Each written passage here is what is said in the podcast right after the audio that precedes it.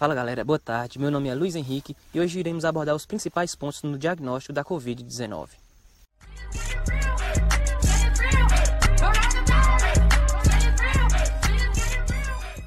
Bom, falando em Covid-19, os três principais pontos que a gente deve pensar na hora de dar o diagnóstico é um tripé formado por clínica, laboratório e características radiológicas. Bom, a clínica e as características radiológicas não nos trazem é, pontos tão específicos dessa doença. Portanto, a gente tem que lançar mão do laboratório, que seria a RT-PCR. Bom, a RT-PCR nada mais é do que o uso da transcriptase reversa para realizar a reação em cadeia da polimerase, já que, como o Cadu disse anteriormente, o coronavírus é, é um vírus com material genético composto por RNA. Bom, na RT-PCR, a gente vai ter o uso, portanto, da transcriptase reversa para transformar o RNA do vírus em um DNA complementar, chamado de DNA-C. Né? É, o cDNA produzido, então, permitirá a inserção de dois primers, que, numa tradução grosseira, seria iniciadores né, dessa reação, que nada mais são que uma fita simples de DNA, é, são fitas simples de DNA com bases é, específicas para o vírus em questão. Portanto, já se sabe o, todo o material genético, o sequenciamento genético do coronavírus.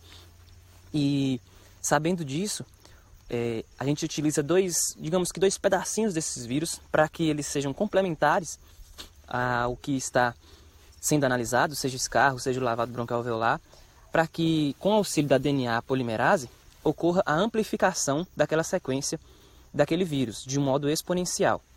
Com essa amplificação, a sequência correspondente ao conteúdo molecular do vírus, que já previamente é conhecido, né, se tornará mais ampla e possibilitará a confirmação de, da sua presença naquele, naquele fragmento, que pode ser, como eu disse, escarro ou o lavado broncoalveolar ou, ou suave nasofaringe do paciente é, a ser analisado. Bom, em suma, o que é então a PCR? Ela vai transformar o RNA do vírus em, em cDNA, né? Esse DNA vai ser amplificado, ampliado, utilizando fitas de DNA simples, os primes. Então a gente vai observar se há sinais do vírus nas amostras ampliadas. E se for positivo, é confirmada a suspeita de coronavírus, infecção pelo coronavírus naquele paciente. É, você deve ter ouvido falar ainda sobre PCR em tempo real, que é um teste mais rápido, realizado em até 3 horas, que é um teste um pouco mais sofisticado também que, que seria o PCR em tempo real?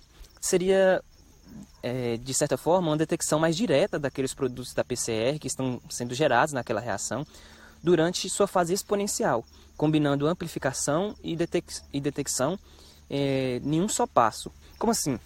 É, à medida que a reação vai, vai acontecendo, à medida que vai amplificando aquela sequência, é, a gente tem também a mensuração de, do quanto de material genético é, correspondente, é correspondente ao vírus naquele fragmento.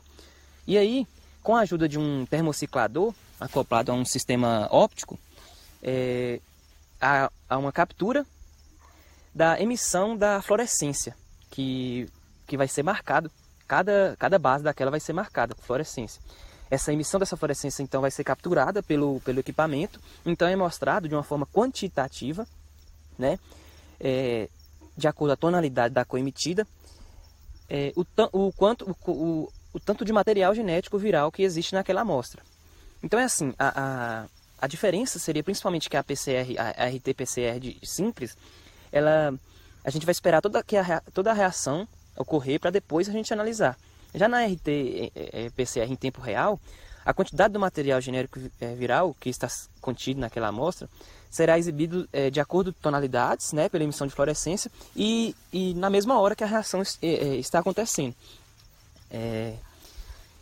E um ponto importante da RT-PCR são as coletas de, as, a coleta de amostras. Bom, em um estudo feito na China, publicado em, em março desse ano, que utilizaram 205 pacientes com coronavírus, realizou testes em diferentes sítios. É, no total foram 1.070 amostras de material biológico. O que, é que o, o, o estudo estava querendo é, descobrir?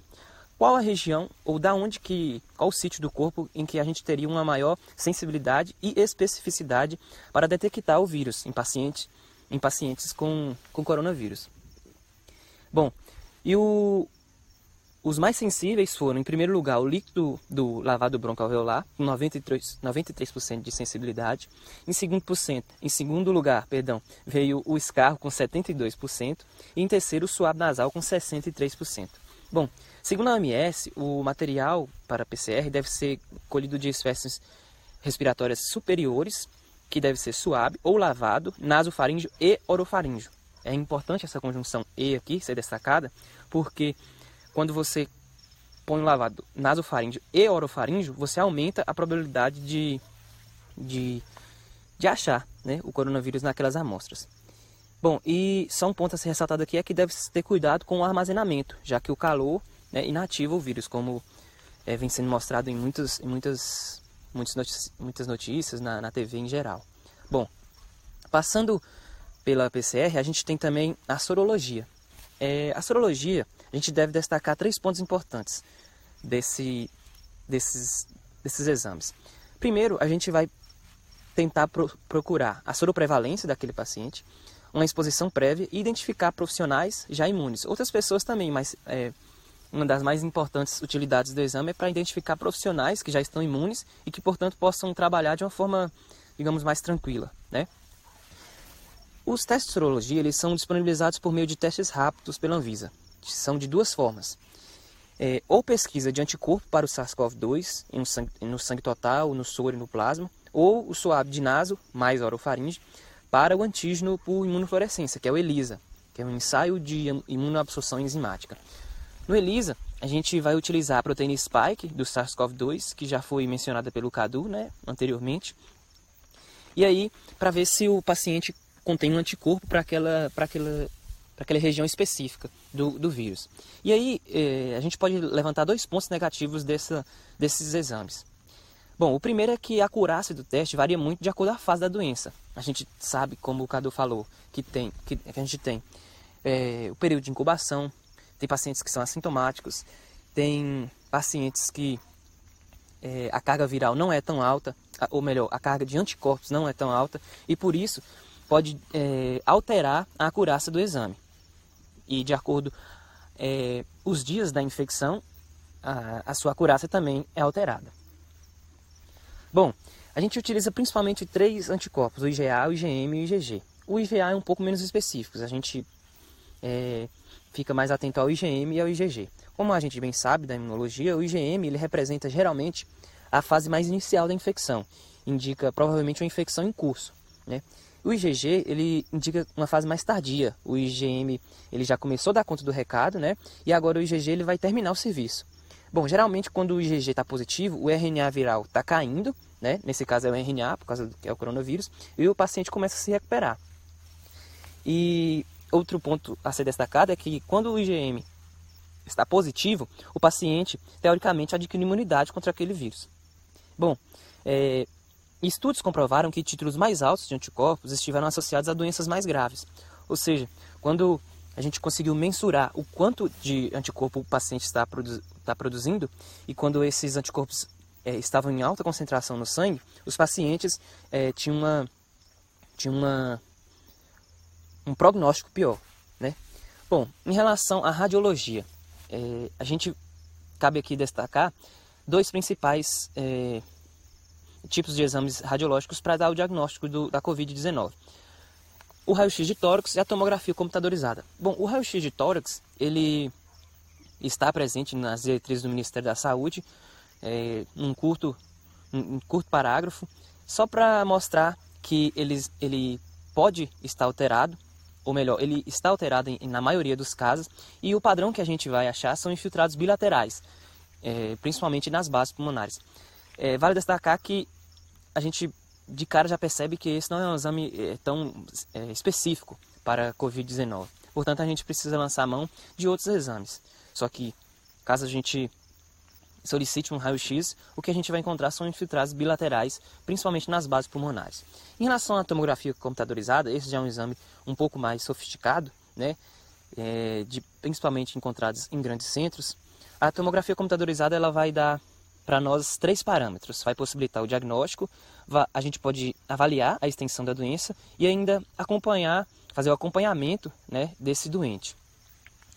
É, a tomografia computadorizada tem uma sensibilidade alta para dar o diagnóstico da Covid-19. Só que cerca de 50% dos pacientes podem ter uma tomografia é, computadorizada normal até o segundo dia do início dos sintomas. Por isso, é interessante ressaltar que a TC de tórax não é recomendada a todos os pacientes com Covid-19, especialmente naqueles que estão bem o suficiente para ir para casa e, ou com sintomas por, por menos de dois dias.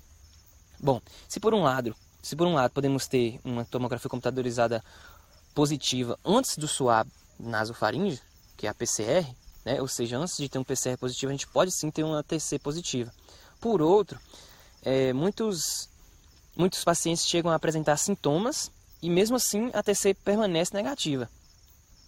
Bom, a Sociedade Britânica de Radiologia, no estudo, é, até tentou incorporar a TC em algoritmos de tratamento, só que eles provaram que eles afirmam que o valor desse exame ainda permanece incerto. Por outro lado, as diretrizes do diagnóstico da, da Covid-19, publicadas pelo Ministério da Saúde, é, reafirmam a importância desse exame, indicando sua solicitação em, em todos os pacientes acometidos é, pelo trato respiratório inferior.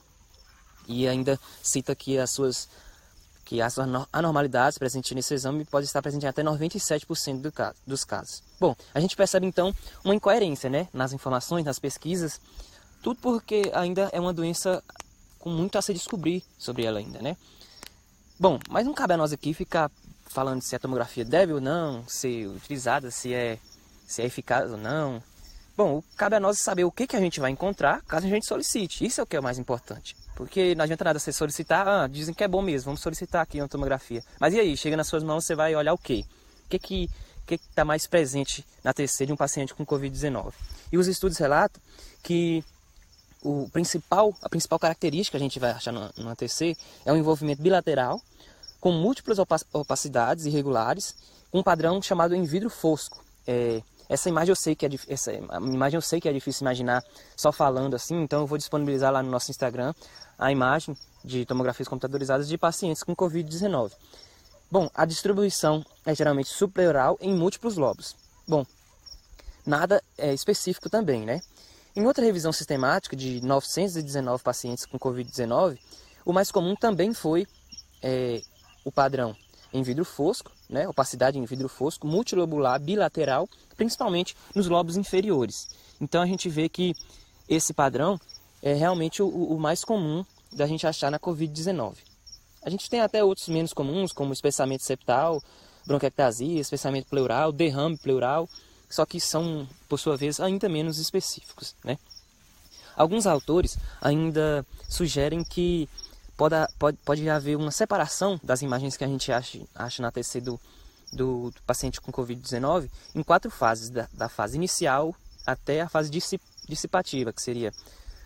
É, na primeira, que é a fase inicial, a gente teria desde pequenas sombras irregulares até na fase dissipativa, que seria a fase de desaparecimento da doença, né? consolidações é, já absorvidas e a presença de fibrose. Essa fibrose, que vai indicar uma recuperação, né? É, inclusive é considerado o principal fator que leva à disfunção e o declínio da, da qualidade de vida em, em sobreviventes do Covid-19. Bom, falando agora deixando um pouco de lado os sintomas, os, ou melhor, deixando um pouco de lado é, as características radiológicas e o laboratório, vamos até agora aos sintomas, a apresentação clínica do paciente com Covid-19.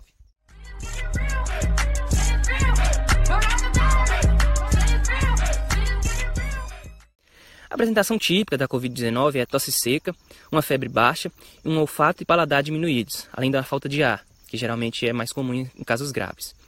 Bom, só que um dos principais problemas da Covid-19 é que o quadro clínico ele varia de uma forma totalmente assintomática até quadros completamente devastadores. E a gente não sabe ainda, os, a gente não sabe ainda o que, que faz com que cada paciente siga este ou aquele caminho o que dificulta muito saber o prognóstico de cada paciente. Ah, você tem tal idade, seu prognóstico vai ser esse, você tem tal idade, seu prognóstico vai ser aquele. É muito difícil a gente dizer isso, afirmar isso com clareza.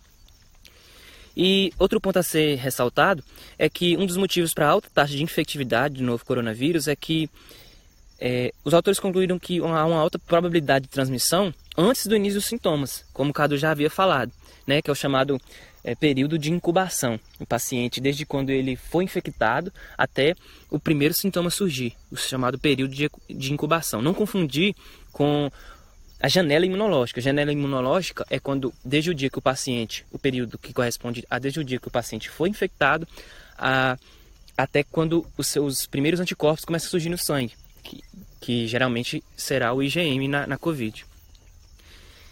Bom, em relação aos sintomas, a gente tem que o maior estudo publicado até o momento, que foi uma coorte clínica pela New England, foram avaliados cerca de 1.100 pacientes e publicaram então uma série de, de, de sintomas que foram os, desde os mais frequentes, são uma, tab uma tabela pelo, pelo artigo, listando desde o mais frequente até o menos frequente. E olha só o quanto que esses sintomas são inespecíficos. Febre correspondeu ao primeiro, com 88% dos casos. Geralmente a gente espera que o paciente tenha febre na maioria das infecções, então é um sintoma nada específico. E um ponto a ser ressaltado da febre é que a mediana foi de 38,3 graus e apenas 12% dos pacientes tiveram uma febre maior que 39 graus, ou seja, a gente vai esperar então na Covid-19 um paciente com uma febre média para baixa, já que quase somente 10% dos pacientes tiveram uma febre maior que 39 graus, no maior estudo publicado até o momento. Segundo lugar vem a tosse, com 67,8% dos casos. E em terceiro lugar, olha só, a fadiga, com 38,1% de, de frequência. Ou seja, fadiga. A gente, a gente pode sentir fadiga até sem estar doente, a gente sente fadiga até sem estar doente. Imagina numa doença, então. Então, assim, são sintomas nada específicos e que, se a gente não lançar mão de outros métodos, ou seja, como eu, como eu falei no início, é, usar aquele tripé, né, da clínica, mais laboratório, mais, mais características radiológicas, a gente não vai conseguir dar o diagnóstico baseado somente na clínica. E aí vem mais uma porrada de outros sintomas que também são, são nada específicos. Em, outra, em outro estudo, uma meta-análise de artigos publicados até 23 de fevereiro, os três principais foram febre, tosse e dispneia, que assumiu o terceiro lugar. Outros sintomas também nada específico. Então, a gente tem que atentar a olhar o paciente como um todo, de uma forma holística, como eu disse, considerando todos os elementos do tripé que eu venho citando. Bom, é, cabe a gente então detalhar um pouco melhor é, os sintomas encontrados nos pacientes com Covid-19. Em relação aos sintomas é, otorrinolaringológicos. Bom, embora os sintomas do trato respiratório superior é, sejam incomuns, a anosmia e a hiposmia, que é a perda total e a diminuição, respectivamente, do, do paladar, Bom, em um estudo com 417 pacientes, que de, de leve a moderado, 86% tiveram disfunções no olfato e 88% tiveram é, disfunções é, gustativas. Bom, não há dúvida que anosmia, portanto, que é um bloqueio do olfato, melhor dizendo, e, e a ageusia, que é um bloqueio do paladar, precisam ser reconhecidos como sintomas importantes, então, da Covid-19. Portanto, a anosmia e que é a perda do olfato, bloqueio do olfato, e a ageusia, que é o bloqueio do paladar.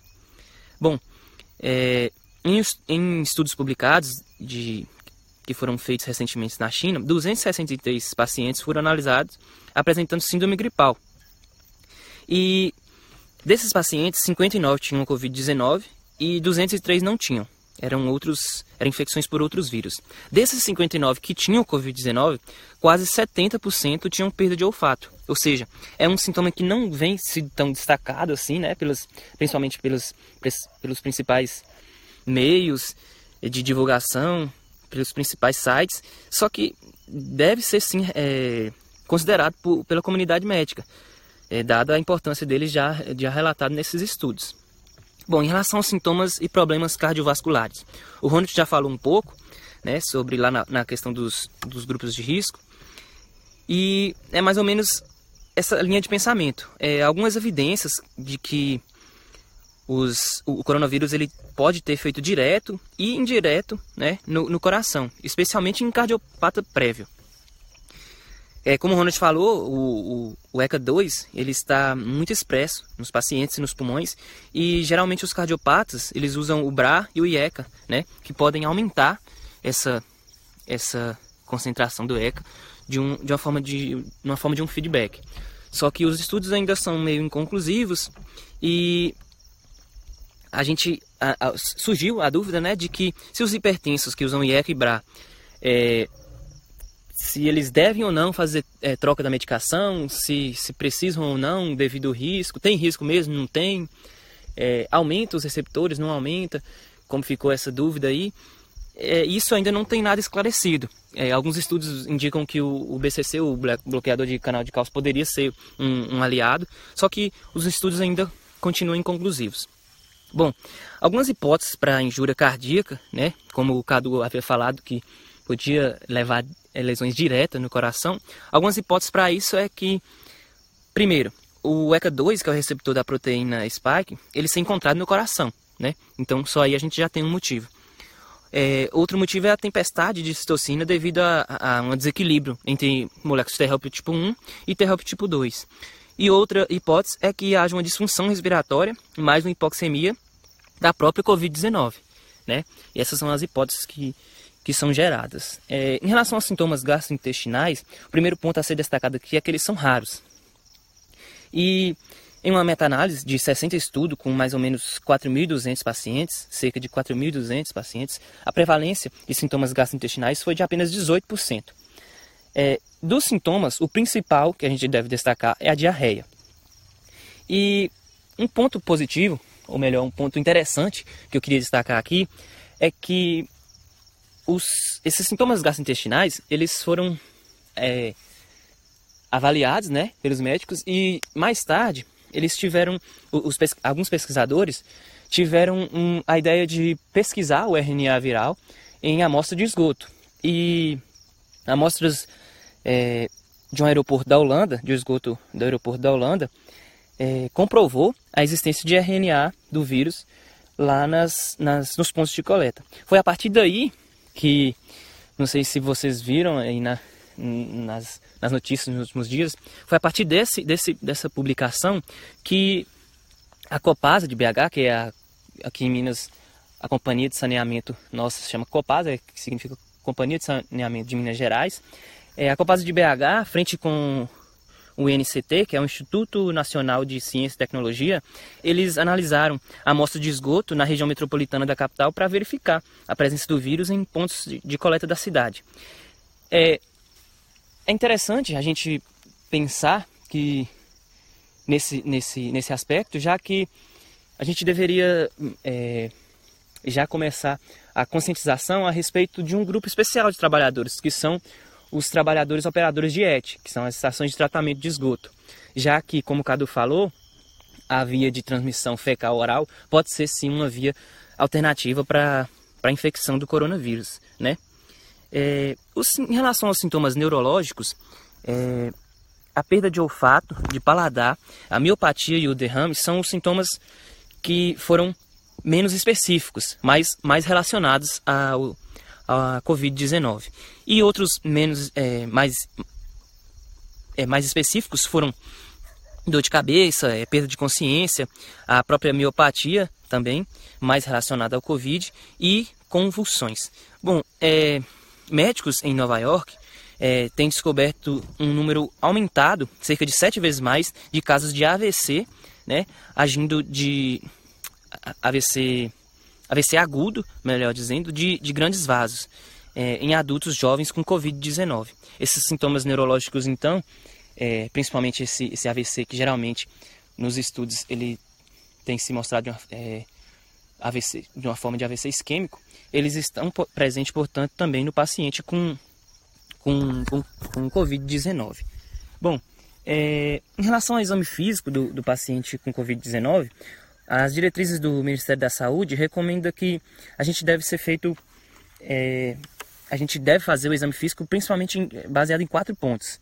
É, o primeiro é a avaliação do padrão respiratório, né, a tosse, a dispneia, avaliar. O segundo é a temperatura axilar, a frequência cardíaca, a frequência respiratória e o oxímetro de pulso. É, avaliar também a ausculta pulmonar, ver se tem estertores respiratórios, é, é, ou então respiração brônquica, né, que uma respiração que se assemelha ao som traqueal, e uma avaliação de sinais de hipóxia, que o paciente pode estar numa fase mais avançada. Um ponto interessante aqui é que uma frequência cardíaca ao exame físico de maior que 24, é, incursões por minuto esteve relacionado a uma doença mais grave, ou seja, quando o paciente esteve com aquela respiração mais superficial e mais rápida, isso esteve relacionado com doenças mais graves. É, em relação aos resultados laboratoriais, é, na, no maior estudo feito também, o que mais foi relatado foi é, linfocitopenia, com, 80, na, com 83% de frequência, é, leucopenia, com 33% de frequência, e PCR maior que 10, com 60% de frequência. A PCR aqui não confundir com o exame que eu falei anteriormente, com, ou melhor, com a técnica de, de diagnóstico, a RT-PCR. Essa PCR aqui é o reação em cadeia da, da, ou melhor, essa PCR aqui que eu estou falando é a proteína C reativa, que é uma proteína que está aumentada em, em processos inflamatórios. É, em estudos da China, a gente, a gente viu que o dímero D, a ferritina sérica e a CTNI, que é uma troponina cardíaca, é, estiveram presentes em pacientes com que, que não morreram, só que tiveram quadros mais graves da doença. Ou seja, o dímero D, principalmente esse componente, que é um componente encontrado no sangue é, resultado da degradação da fibrina, ele parece ter algum valor prognóstico. É, no estudo relatou que, foi, foi relatado que em, nos pacientes que sobreviveram, o nível de, de dímero D esteve baixo. E nos pacientes que não sobreviveram, que vieram a, a óbito, aumentou acentuadamente o nível do, do, desse, desse componente até o décimo dia da infecção. Outro componente também importante é a interleucina 6, que esteve aumentada é, em, na, em exacerbações da doença e esteve diminuída quando o tratamento foi eficaz. Portanto, a gente tem também uma possível, um possível ponto de análise aí para, para dar valor prognóstico, né? o dímero D e a interleucina 6. Bom, era isso que eu queria ressaltar sobre abordagem diagnóstica na Covid-19. A gente, como vocês percebem, tem muito tem muitos pontos ainda que, que estão gerando muito conflito, que estão gerando muitas discussões ainda, porque não se sabe ao certo. Os estudos ainda, como o Ronald falou, são meio inconclusivos. É, o, o, o N, né, que geralmente a gente olha no estudo, ainda é pequeno, quantidade de pacientes analisados. Então a gente tem muito ainda a descobrir sobre o tema. E o que eu queria para passar, passar para vocês era principalmente isso do que a gente sabe até o momento sobre abordagem diagnóstica. E era isso que eu queria falar para vocês. Muito obrigado e fiquem com Deus.